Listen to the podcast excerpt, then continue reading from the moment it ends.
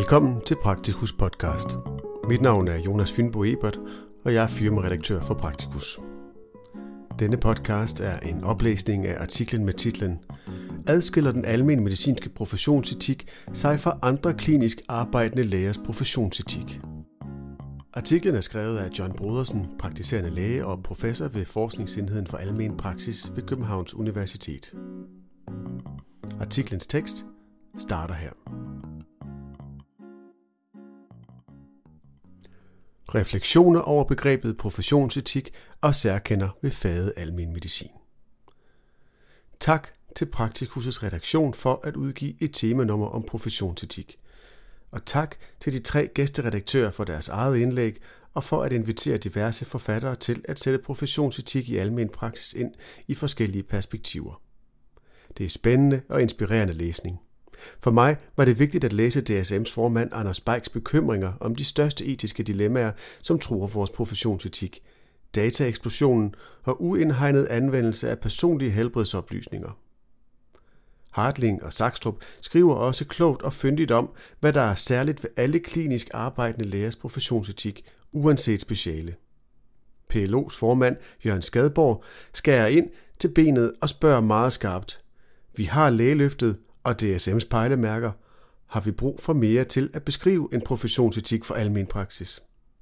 Men ingen af de inviterede forfatter besvarer Skadborgs skabsindige spørgsmål. Det skyldes måske, at før vi kan afklare, beskrive og dernæst konceptualisere, hvad en professionsetik for almen praksis skal indeholde, så bliver vi først nødt til at beskrive, hvad der forstås ved begrebet professionsetik, og ikke mindst, hvad der er særligt ved vores fag, hvordan vores profession adskiller sig fra andre lægelige kliniske specialer, og hvad vi har til fælles med disse specialer. Formålet med dette indlæg er derfor at dele nogle refleksioner, jeg har gjort mig med hensyn til begrebet professionsetik og mine refleksioner over, hvilke særkender der er ved faget almen medicin i forhold til de andre lægelige kliniske specialer. Begrebet professionsetik hvis jeg begynder med begrebet professionsetik, beskriver det etiske råd på deres hjemmeside, hvad etik er. Etiske spørgsmål drejer sig om, hvordan man behandler andre mennesker og andre levende væsener. Etik handler om, hvad det gode liv er, og betydningen af at tage hensyn til andre og ikke kun have blik for sig selv og sine behov. Og lidt senere. Man kan som oftest blive klogere på etik ved at prøve at gøre sig klart, hvilke værdier og hensyn man vil lægge vægt på i en bestemt sammenhæng. Nogle gange hjælper denne klargøring en til at finde ud af, hvad man faktisk anser for det rigtigste at gøre. Med udgangspunkt i ovenstående er professionsetik et andet ord for, hvad værdigrundlaget er for en profession. Så hvis vi som klinisk arbejdende speciallærer i almen medicin vil forsøge at nedfælde, hvad vores professionsetik er, så skal følgende spørgsmål besvares. Hvilke værdier og hvilke hensyn skal en praktiserende læge have med sig i sit kliniske arbejde? Men hvad er det særlige ved vores fag? Adskiller vores profession sig fra andre lægelige kliniske specialer? Har vi noget til fælles med de andre kliniske specialer? Disse spørgsmål kræver også svar, for ellers kunne vi, som Skadeborg påpeger, bruge lægeløftet og DSM's pejlemærker som dækkende beskrivelser af vores professionsetik. PLO's direktør Jonathan Schloss og medicinsk antropolog Alexander Jønsson fokuserer i hvert deres indlæg på at beskrive nogle forskellige særkender ved vores profession. Schloss nævner, at læger har en stor troværdighed, og at det forventes, at når læger udtaler sig, så baserer vi vores udsagn på evidens. Det at praktisere evidensbaseret almindelig medicin nævnes i DSM's femte pejlemærke. Citat. Vi deltager i uddannelse, forskning og udvikling af kvalitet. Citat slut. Jønsson beskriver den tætte relation mellem den praktiserende læge og patienten, hvor tillid er alfa og omega, og hvor forholdet kan blive så tillidsfuldt, så det sprogligt bliver til udtrykket mig og min læge. Dette nævnes som en grundsten i DSM's første pejlemærke, citat, vi holder læge-patient-relationen i hævd. Citat slut. Tre almen medicinske særkender. Nedenfor er mit bud på tre særkender ved faget almen medicin, hvor vores kliniske speciale er noget andet, har nogle andre vilkår end de andre lægelige kliniske specialer. Første særkende. Mange af de patienter, vi ser i klinikken, er uvisiterede, fordi de kommer på grund af et problem, en undren, et symptom eller blot et spørgsmål, som vi ikke kender til i forvejen. Forekomsten af biomedicinske udiagnostiserede sygdomme er blandt sådanne henvendelser meget lav, omkring 5 promille. Det stiller store krav til kommunikationsevner, mavefornemmelse, menneskekundskab, mønstergenkendelse, kliniske færdigheder, inkluderende undersøgelsesteknikker, at kunne skelne mellem dem, som har udiagnostiseret biomedicinsk sygdom, og dem, som ikke har. Og lige præcis her har den praktiserende læge måske sin allersværeste kliniske udfordring, nemlig at være varsom med kun at bestille de rette parakliniske undersøgelser hos de patienter med størst sandsynlighed for biomedicinsk udiagnostiseret sygdom.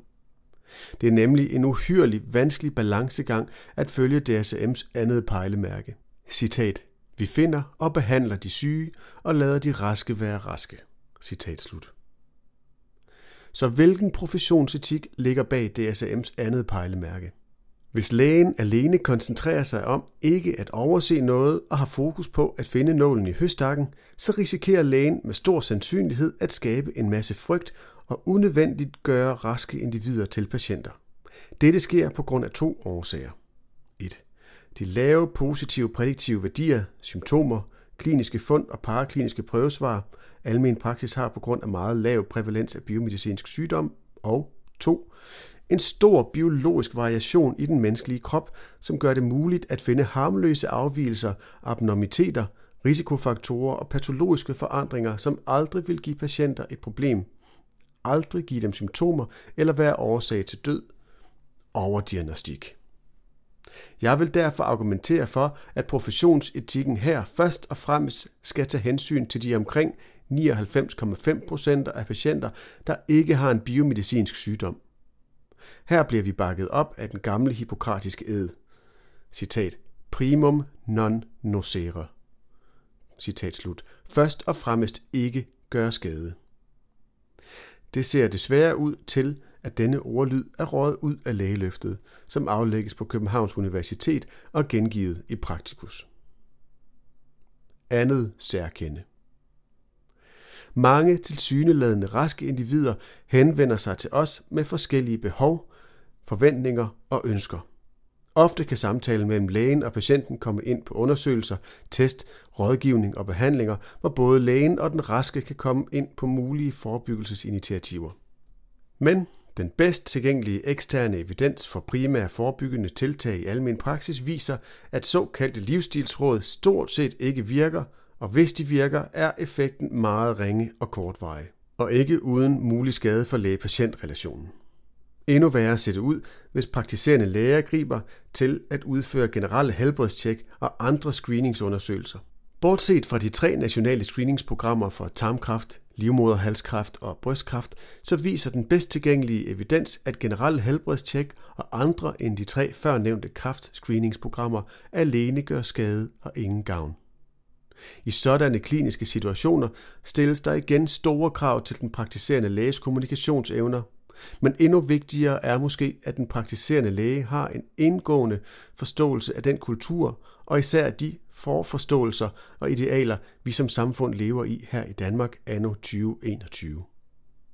Idiomer som jo før jo bedre, og ansvar for egen sundhed, og det er bedre at forebygge end at helbrede, afspejler vores danske sundhedskultur og sygdomsforståelse – men den videnskabelige evidens påpeger altså, at disse forforståelser ofte tager fejl. Meget fejl. Det er derfor måske ikke så underligt, at forskning viser, at når almindelige mennesker mødes af fakta om, at forebyggelse ikke er så godt, som de tror, og faktisk kan gøre alvorlig skade, så opstår der en forståelseskløft. Fakta kan simpelthen ikke perciperes og internaliseres kognitivt som en del af menneskets forståelse. Med andre ord vil praktiserende læger ofte komme til at blive mødt af en manglende forståelse af vores evidensbaserede budskab om, at helbredstjek og de fleste screeningsprogrammer gør mere skade end gavn. Ikke fordi vores patienter på nogen måde er dumme eller døve, men fordi det menneskeligt set er meget vanskeligt at optage viden, der strider mod ens egne indgroede vaner, tro og håb. At være lyttende, anerkendende, patientcentreret og samtidig sige nej til at udføre helbredstjek og screene patienter for alskens mulige sygdomme, kræver en særlig etisk tilgang, som vi ikke umiddelbart finder i lægeløftet eller i DSM 7 pejlemærker. Samtidig kan denne type konsultationer, hvor patienten for eksempel kommer med et ønske om et generelt helbredstjek, ofte bære præg af et kundeforhold frem for et læge-patientforhold. forhold og her kan den praktiserende læge komme i en økonomisk interessekonflikt på grund af risikoen for manglende indtjening og at patienten skifter læge. Her kan lægeløftet bruges. Citat. At jeg ved mine forretninger som praktiserende læge stisse, skal lade det være mig magtpålæggende at anvende mine kundskaber med flid og omhu til samfundets og mine medmenneskers gavn. Citat slut. Tredje særkende. De syge patienter i almen praksis har ofte komplekse problemstillinger, som kræver overblik, patientkendskab og førnævnte faglige evne til at skille syge fra raske. Almen praksis kræver derved en holistisk tilgang til det enkelte menneske, inkluderet livsomstændigheder, levevilkår og værdier. Et eksempel på kompleksitet er multisygdom. I almen praksis har de fleste patienter med kroniske sygdomme sjældent én diagnose. De fleste har to eller flere diagnoser. Multisygdom. Mennesker med multisygdom forventer, at den praktiserende læge ser dem som hele mennesker. De ønsker ikke et lægeligt fraktioneret blik, hvor deres krop deles op i siloer med én silo per diagnose. Men at definere multisygdom som havende to eller flere kroniske sygdom skaber mange problemer, fordi det gør, at stort set tilsyneladende raske individer og mennesker med stor lidelse og funktionsnedsættelse puttes i samme kategori. Personer diagnostiseret med mildt forhøjet blodtryk og let forhøjet kolesterol vil definitorisk have multisygdom. Det vil patienten diagnostiseret med skizofreni og type 2 diabetes også. Men hvor den første person kan leve et stort set normalt og langt liv, så vil den anden patient ofte leve med store begrænsninger i sit liv og i gennemsnit leve 10-20 år kortere end resten af befolkningen i Danmark. Det kræver derfor en særlig professionsetik, hvis vi skal følge DSM's tredje pejlemærke. Citat. Vi giver mest til dem, som har størst behov. Citat slut. Det er ikke hensigtsmæssigt at give alle med multisygdom flere ressourcer, fordi konsekvenserne vil være at give mest til dem, der er diagnostiseret med to forhøjede risikofaktorer, fordi dem er vores lister fyldt med. Så hvordan allokerer vi flest ressourcer, mere tid og omsorg til dem, der trænger mest? Og dermed også nedprioritere de tilsyneladende raske multisyge, som hverken har nedsat livskvalitet, nedsat forventet livslængde eller stor behandlings- og sygdomsbyrde. Tilbage til spørgsmålet. Det etiske råd skriver også følgende på deres hjemmeside. Citat. Etiske spørgsmål har sjældent svar, som alle kan være enige i. Men de er ikke som smag og behag, altså noget, hvor man bare kan mene, hvad man vil. Tværtimod er det vigtigt at diskutere etik, da man faktisk kan blive klogere på etik efter at have hørt, hvad andre mennesker mener. Det er også vigtigt at kunne forklare, hvorfor man mener, som man gør, da der er en forventning om, at man skal kunne begrunde sine etiske holdninger, hvis andre skal tage hensyn til dem. Citat slut. Så måske er det med etik, som det er med faget almen medicin. Måske kan vi blive enige om, hvilke særkender der er ved vores fag, måske ikke. Måske kan vi blive enige om en professionsetik, måske ikke. Artiklens tekst slutter her. Artiklen kan læses i Praktikus nummer 254, der udkommer i marts 2021.